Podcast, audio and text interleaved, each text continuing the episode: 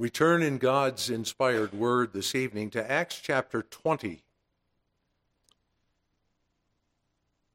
Acts chapter 20, and we begin reading at verse 17.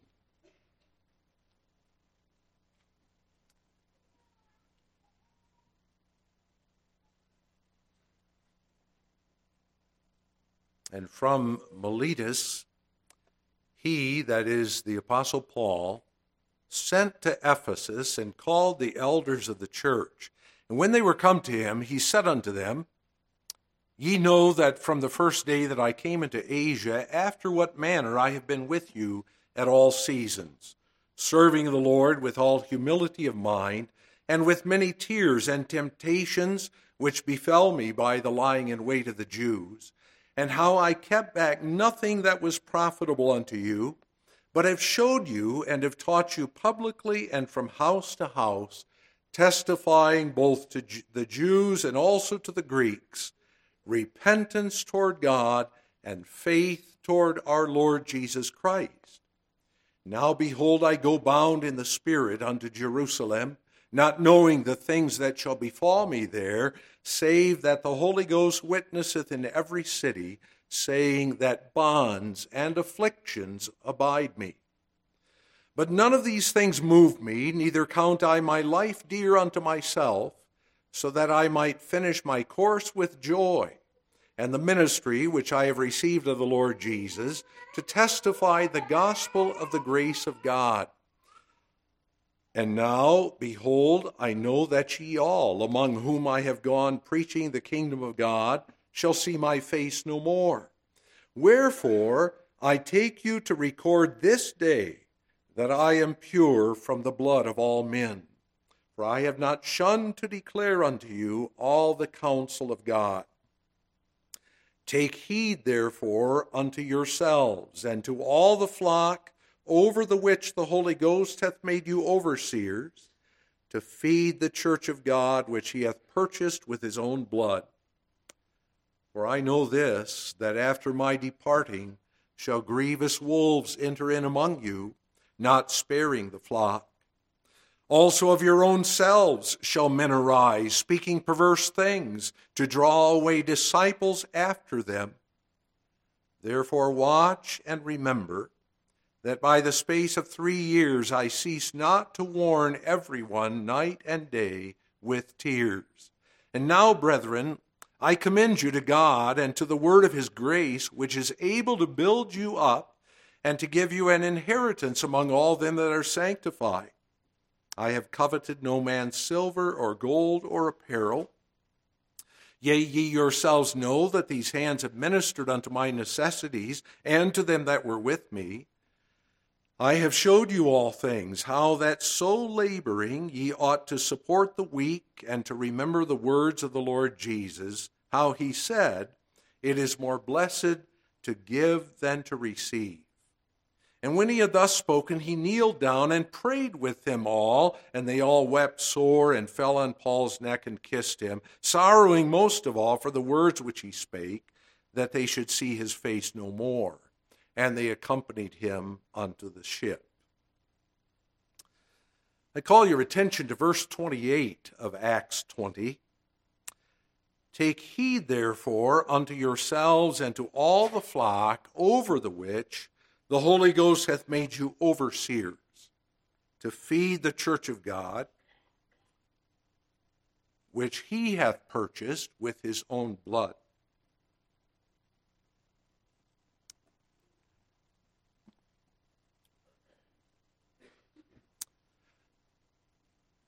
The admonition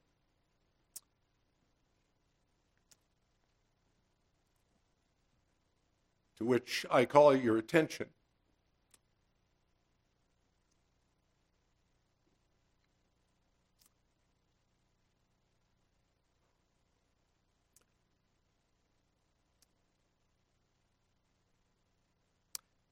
is a parting admonition.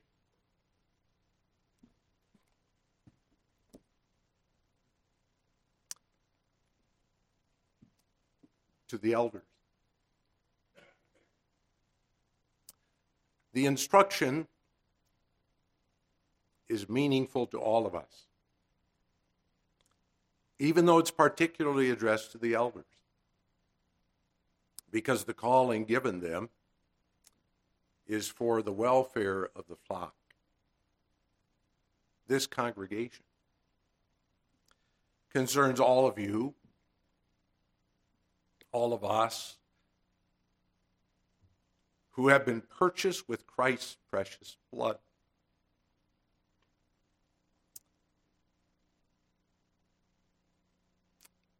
He has given us these elders to watch over us, to protect us, to guide us, lead us in the paths of righteousness and in the way of God's comforting truth.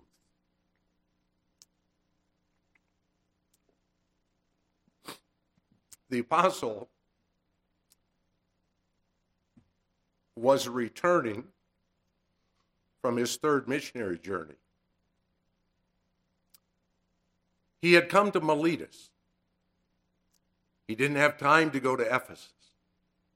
But he called the elders of the church at Ephesus to come see him. Sent a messenger calling them to him because these were elders with whom he had labored for some three years in Ephesus.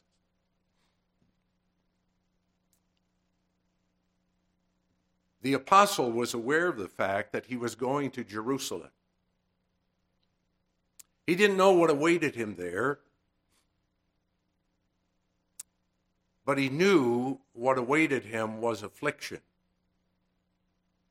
persecution. And he also knew that he would not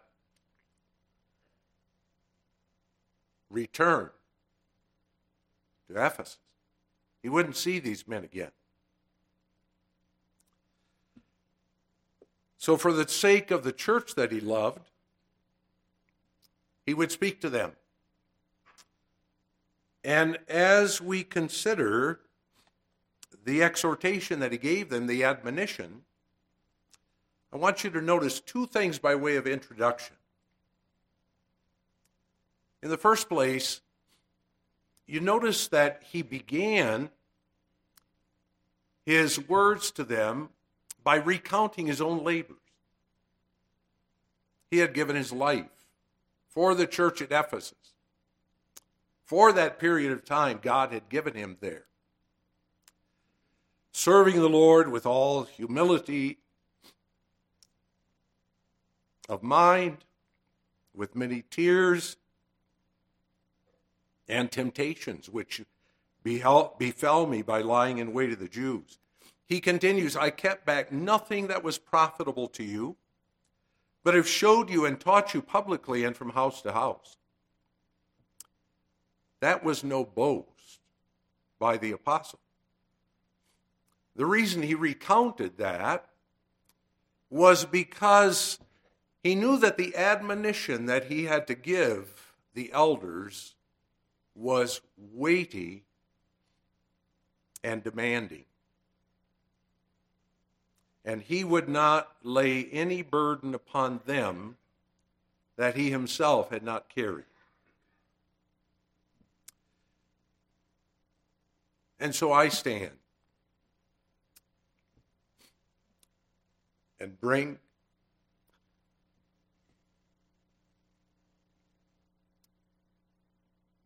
this word.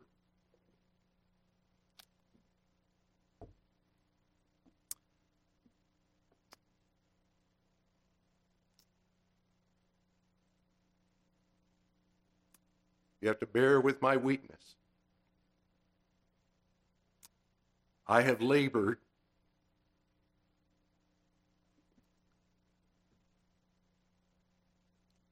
in the offices in the office with you men and many others in the congregation who have served. And I bring you the same weighty admonition as did the apostle to the elders in Ephesus. In the second place, I call your attention by way of introduction to the fact that this exhortation was given to the elders, not just to the minister. In fact, we don't even know if the church at Ephesus was being served by a pastor at that time. Ephesus was blessed with faithful ministers. At different times, the Apostle John served the church there, Timothy, Apollos, as well as Paul. But at the moment, she appeared to be without a minister, without a pastor. If she had a pastor, he was numbered with the elders. But the apostle gave this admonition particularly to the elders whose calling is very carefully and clearly spelled out in Scripture in distinction from the calling of the minister. Take heed, therefore, unto yourselves and to all the flock, over the which the Holy Ghost hath made you overseers.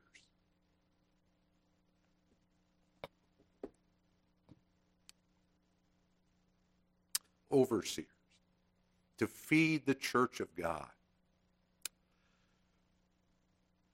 So we have here the parting admonition. We consider the meaning the fulfillment and the importance. As we consider the meaning of this admonition to the elders, it's necessary that we notice several elements of the text in the light of other passages of Holy Scripture. So, first of all, you notice that the apostle refers to the congregation at Ephesus as a flock. Again and again in the Bible, the church is called the flock. God's people, sheep. And there are many elements connected with that figure, and we've had occasion to consider them at different times. But on the foreground here is the fact that a flock is in constant need of guidance, direction, leadership, protection. Without the care of a shepherd, a flock would soon be destroyed. The attacks of wolves, other predators, or it would destroy itself by its foolish action. You and I know that as sheep, we sometimes get ourselves in some very bad situations because of our own foolishness and sin. It's not uncommon that a sheep falls into the pit and has to receive help from the hand of the shepherd and perhaps the shepherd's staff to be pulled out of that pit. Furthermore, in the next verse, the apostle speaks of that danger faced by the church in every age. For I know this, that after my departing shall grievous wolves enter in among you, not sparing the flock. Also of your own selves shall men arise, speaking perverse things to draw away disciples after them. We have experienced that. And so God, in love for his flock, has ordained and appointed elders to care for that flock. It's the elders in particular who are the shepherds, the overseers of that flock. That brings me to the second element of this text, namely, God calls the elders overseers. We know that in the Bible elsewhere, you are referred to as elders.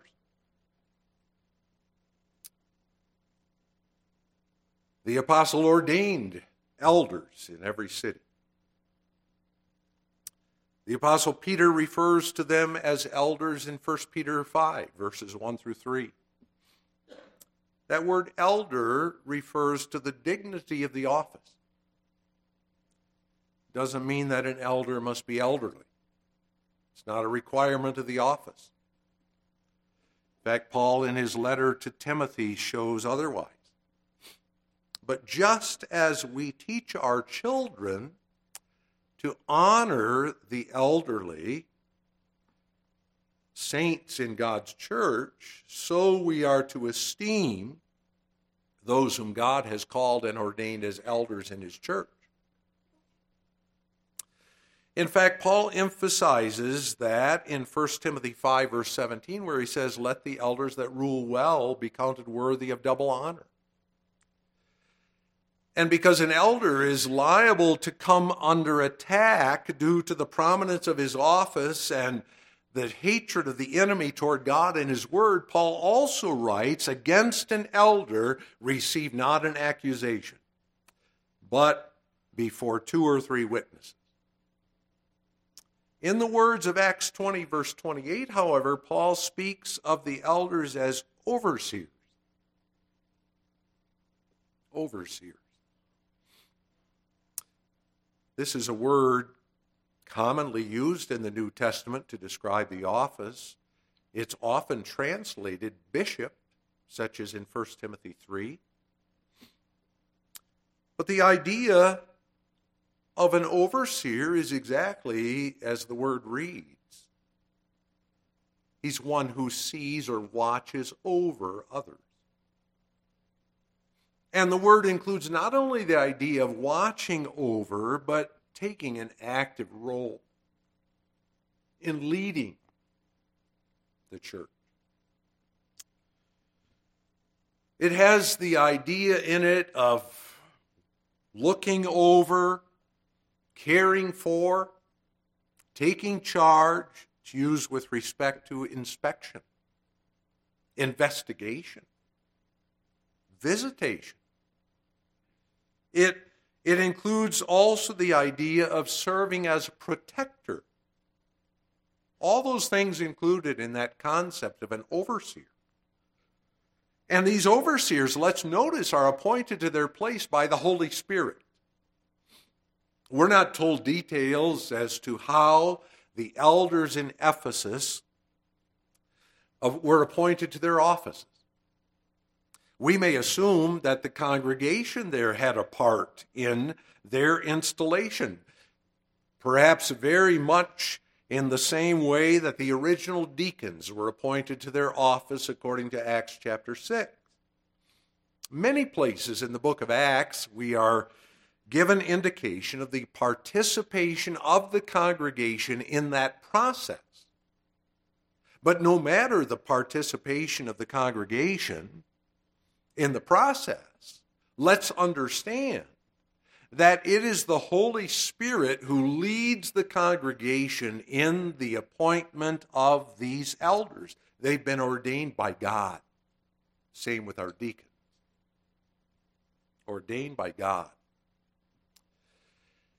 And, brothers, you must receive your offices in that confidence too, knowing that the Spirit who has called you also qualifies you in all things pertaining to your office. In the third place, concerning the meaning of the admonition, you elders are given the calling by God to take heed to the flock and to feed the church of God. In other words, you are to serve as pastors to the flock. That's literally the meaning of the admonition. You are to take heed to yourselves and to all the flock, serving as shepherds to them. You don't hold political office. You're not representatives of the people. You're representatives of God among the people. The flock doesn't commission the shepherds. Christ himself charges you with this calling and graces you with the authority which is his authority. So you are his servants. And as his servants, you must serve the flock, which is his flock.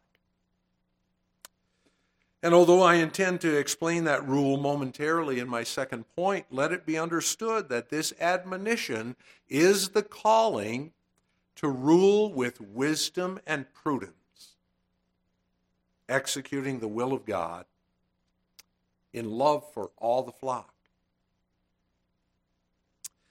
Finally, in this connection, this is the calling of all the elders. You realize there are, as we read in the form of ordination, there are two kinds of elders in the church.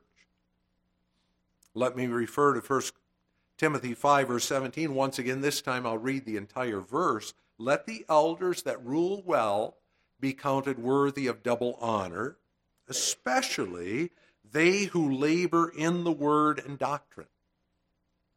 All elders are overseers, shepherds to the church of God. But according to Paul's letter to Timothy, there are some shepherds who rule by giving themselves to the teaching of the Word of God. When God again provides us another pastor,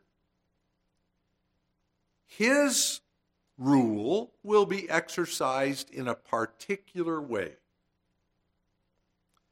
That is, Christ will rule by him through the word preached and through his teaching as a minister of the word and sacrament your rule is exercised in a different way. You are overseers who have the oversight of this church and every member thereof in a particular way.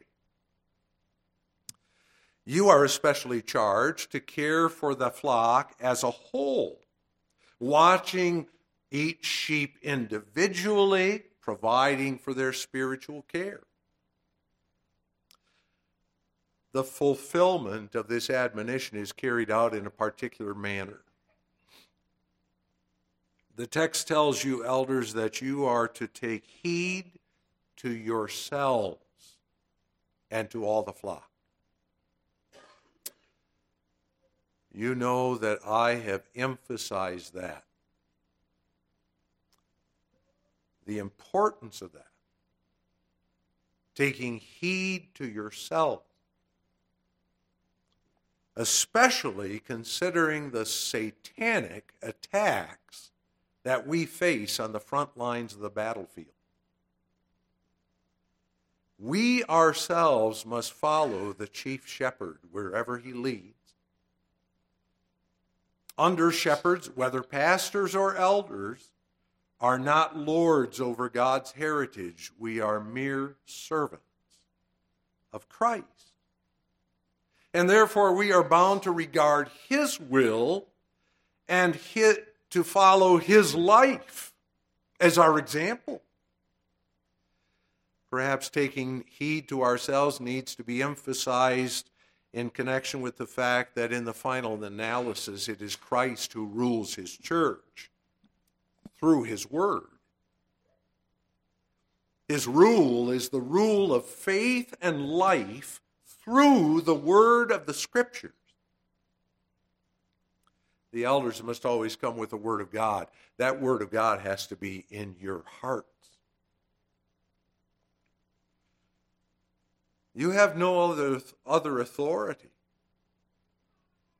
no other power than the word of the scriptures. And that means this word has to have the place of primacy in your life. To take heed means to, to turn your mind, your attention intensively towards something. Every elder is called to pay close attention to himself, to his own spiritual life. The same is true of you deacons. Because yours also is the ministry of the Word in a particular setting. So you must find your total dependence upon God Himself in the Word of God and through the Spirit of Christ. God has given each of you men different gifts. In the consistory room, as you realize, we have to recognize that in each other. One man may have more of a gift of, of speaking, more of a gift of teaching in a catechism classroom than another. Another may be more gifted in dealing with the trials of an individual sheep. You must continue to recognize those gifts in one another and work together for the edification of the flock. But when the apostle says, Take heed to yourselves, you are called by that admonition to develop those gifts that he has given you. And particularly to develop in the knowledge of God's inspired word so that you will be equipped as shepherds to the flock where God has given you oversight. And that means as well that you take heed to yourselves as a body, as a consistory, encouraging one another, strengthening one another, so that as a body you continue to work together for the salvation of these brothers and sisters and children that we love. But then, the text speaks not simply of taking heed to yourselves, but to all the flock. And the implication of this admonition, for one thing, is that you are to know the flock. Some wrongfully make themselves difficult to know. Some hide things that they should bring to you for help. And they have to be admonished as opportunity arises in the preaching, but, but also by their fellow believers, friends who know their needs. They have to be admonished to seek the help of the elders whom God has provided for their care. But this admonition, as it comes to you, the elders of Christ Church, here, your calling is to know the flock, to know the individual needs as well as the needs of the flock as a whole, because your responsibility is over all the flock, each and every one. And that's why the Apostle Paul mentions also to these elders I went from house to house in your midst. I got in your house and visited you. I got to know you. You told me your needs. I ministered unto you. In the particular situation and in the face of that particular sin with which you were struggling, that particular trial in your life, that's what you elders must do. In the years of my ministry here, my records show well over 2,000 pastoral visits. Pastoral visits and counseling sessions. That doesn't include family visitation. You can add another 400 plus there. now you elders have to take up a lot of that work at least until God provides us another pastor whose age doesn't hinder him from that workload. But that's also the importance of regular family visitation. And that was a ma- it was a matter of obedience to this very word of God that the practice of family visitation began in the Reformed churches. That practice is essential to your care for the flock. Those visits enable you to apply the Word of God to the needs of the sheep. And then, with respect to your care of the flock, your calling is to feed them. And again, notice the inspired apostle does not emphasize this as the calling of the minister of the word. Certainly, that is his calling. But while the minister of the word is to bring the word primarily from the pulpit and in the catechism classroom, your calling is to feed the flock on a more individual basis. Feed them with the word. That might not be necessarily what they want to hear. But it's the scriptures that points out the way of salvation. This word is the spiritual food for the souls of God's people. This is what will nourish the church here. Don't bring the word of man. Don't bring man, human philosophy. Don't bring secular psychology. Bring them the Word of God.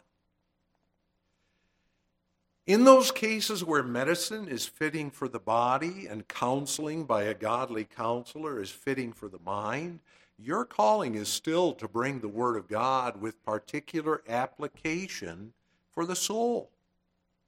Bring it with boldness, knowing its power. Bring it with humility, knowing that you are but instruments in God's hands, dependent entirely upon the application of that word by the Holy Spirit. But bring the word for comfort, for instruction, for admonition, for reproof.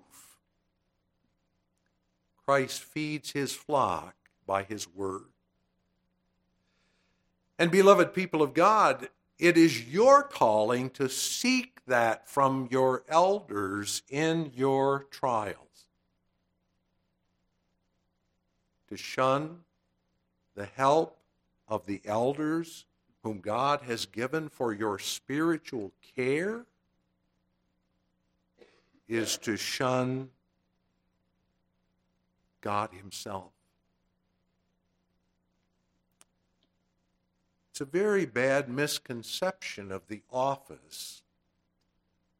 If all you think about when you think about the office of elder is that they're those who, who exercise discipline. They're shepherds to guide you, to care for you. Use physicians when necessary. Undergo surgery when you must for the welfare of your body. Use even counselors, godly biblical counselors if necessary. And the elders will be humble enough to tell you if you need that and will even make recommendation for you. But receive the spiritual care God gives you in the office of your overseers. God has given you gifted men to serve you. How I have grieved over some of the things they have had to bear. But with unceasing care for this flock and the, to the spiritual welfare of this congregation, they have labored.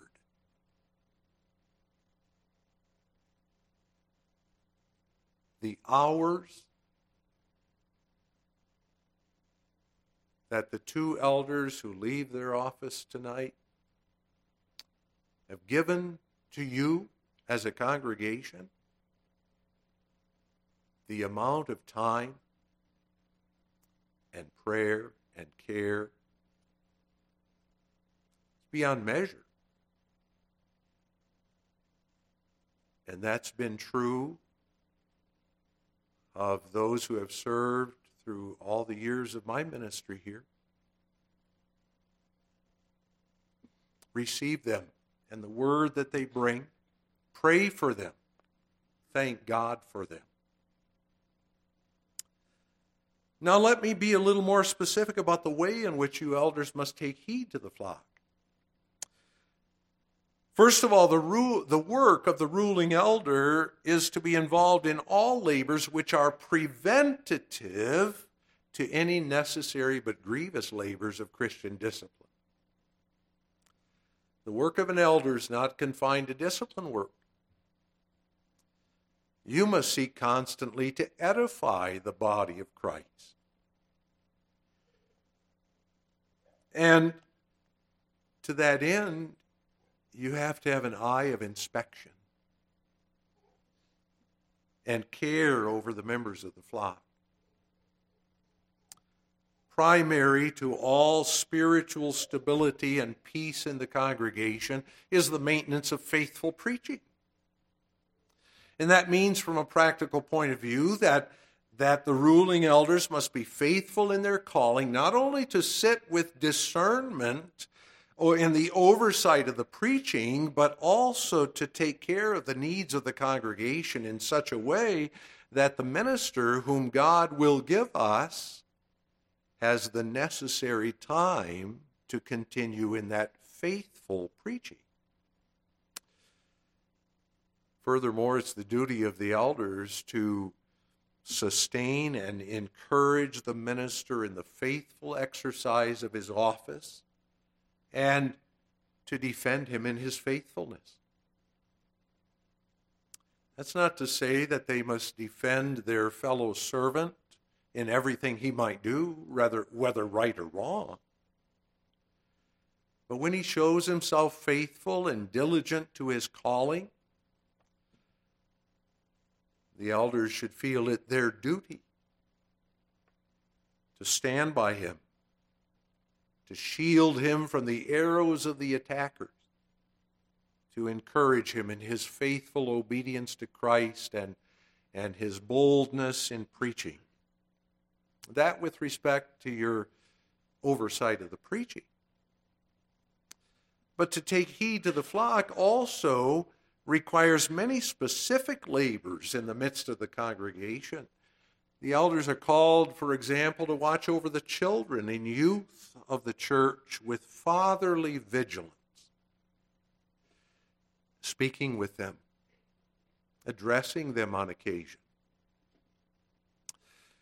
That's also the importance of visiting the catechism classroom. Not merely to examine the contents of the instruction, that's all right, necessary too but especially to observe the children of the covenant and to get to know them. Elders are to provide to the youth of the church spiritual guidance and counsel, which means, of course, that parents are also to encourage a relationship of their children and young people to the elders that's holding the elders in esteem. The elders must be involved with sheep who are sick, who are bearing heavy burdens, lonely, broken-hearted. You understand that when God sends adversities upon his sheep, a great danger is that Satan comes and uses their adversity as an occasion to bring them into despair to cause them to become dissatisfied with God and His ways, perhaps even to throw them into bitterness against the Lord, to walk in sin. The devil knows how to do that. And therefore, you elders must be watchful for such things. And along with the deacons, the elders too have the calling to visit the shut ins, to bring comfortable words of Scripture. You must bring the Word of God addressed specially to the needs at hand. But then there's also this you members of the sheepfold must also bring your needs to the attention of the elders. How can the elders do their work when they're not contacted about the needs?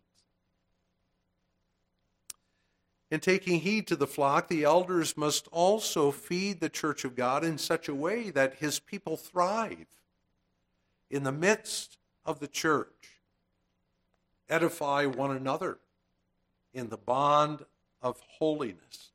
That's to encourage the people of God. Also, in the use of the gifts that God has given them, we must use our gifts for the welfare of the flock. This taking heed to the flock also requires of the elders that they safeguard the sheepfold. And that's to get into that work that is most unpleasant. You have to see to it that sin does not take root. You have to see to it that unrighteousness is not covered up or given a kind face, but that it's exposed as sin against God and rooted out. In short, yes, you have to exercise Christian discipline that God's glory be maintained in the midst of his people and his people protected. So the apostle writes, I call attention again to verses 29 and 30. For I know this, that after my departing shall grievous wolves enter in among you, not sparing the flock. Also of your own selves shall men arise, speaking perverse things to draw away disciples after them. That's bound to happen. We lived so many years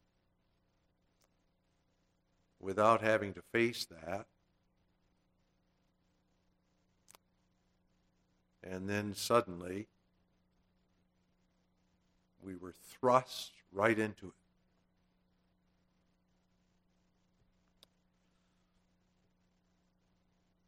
But we have to expect that. And especially in these last days. That's the life of the church on this earth. Satan has her under attack.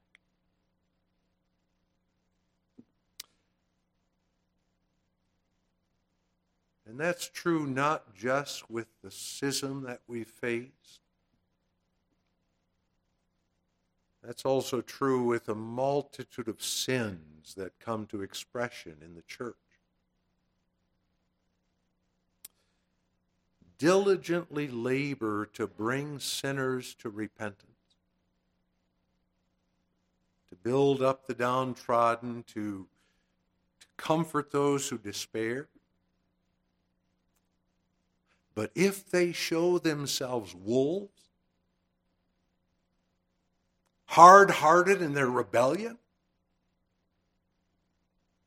They show themselves as those who speak perverse things, who bring shame to the church of Jesus Christ, who would draw away disciples after them in their rebellion against God.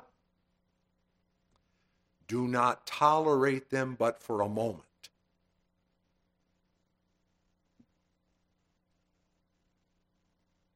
Do everything necessary in accordance with the calling God gives you to protect this flock.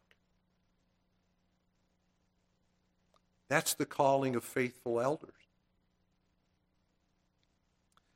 To those whom God has called to the office of elder, as well as to those who will take their places in the future, I say, be faithful. Carry on the work. Hold steadfastly to the truth. Seek the glory of the Holy One of Israel, the Savior of his people. Maintain his righteous standards. And although some might show that they are not of us, and although there may be those to their everlasting destruction who make your labors grievous, nevertheless, God will use you to the blessing of his church, showing you faithful, blessing your obedience. Take heed, therefore, unto yourselves and to all the flock over the which the Holy Ghost hath made you overseers to feed the church of God. The importance of this admonition is expressed in the last words of the text. This flock is part of that one church which Christ has purchased with his own blood. This is God's church. This congregation belongs to Christ. With great price, he bought her. His own precious blood, redeeming her from destruction, from sin and death. And for this church, these sheep, the Son of God endured all the penalty of our guilt endured the wrath of God against our sin, suffered the agonies of hell.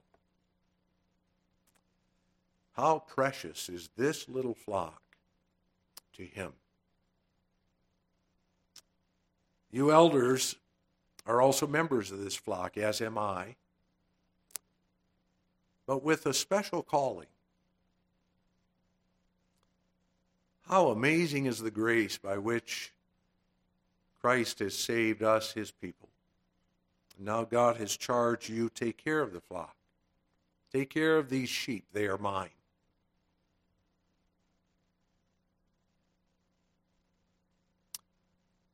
Rejoice in those labors, knowing that He is with you. And this is how He will bless and save His church in this congregation. So do so in that confidence. He says, I have called you by my Spirit. I have equipped you. So I give you this parting word from God. Amen.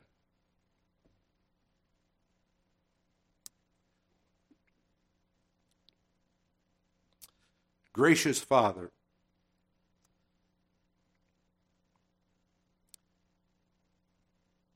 be with these men as they labor in the offices to which thou hast called them. Provide for them. especially in the absence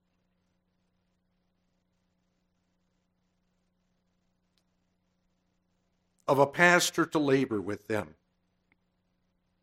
Grant that we, as members of this flock, uphold them in our prayers, esteem them for the calling thou hast given them and submit ourselves to them, recognizing that they must give account to thee. And Father, provide for us the man of thy choosing, faithfully to take up the labors of the ministry here.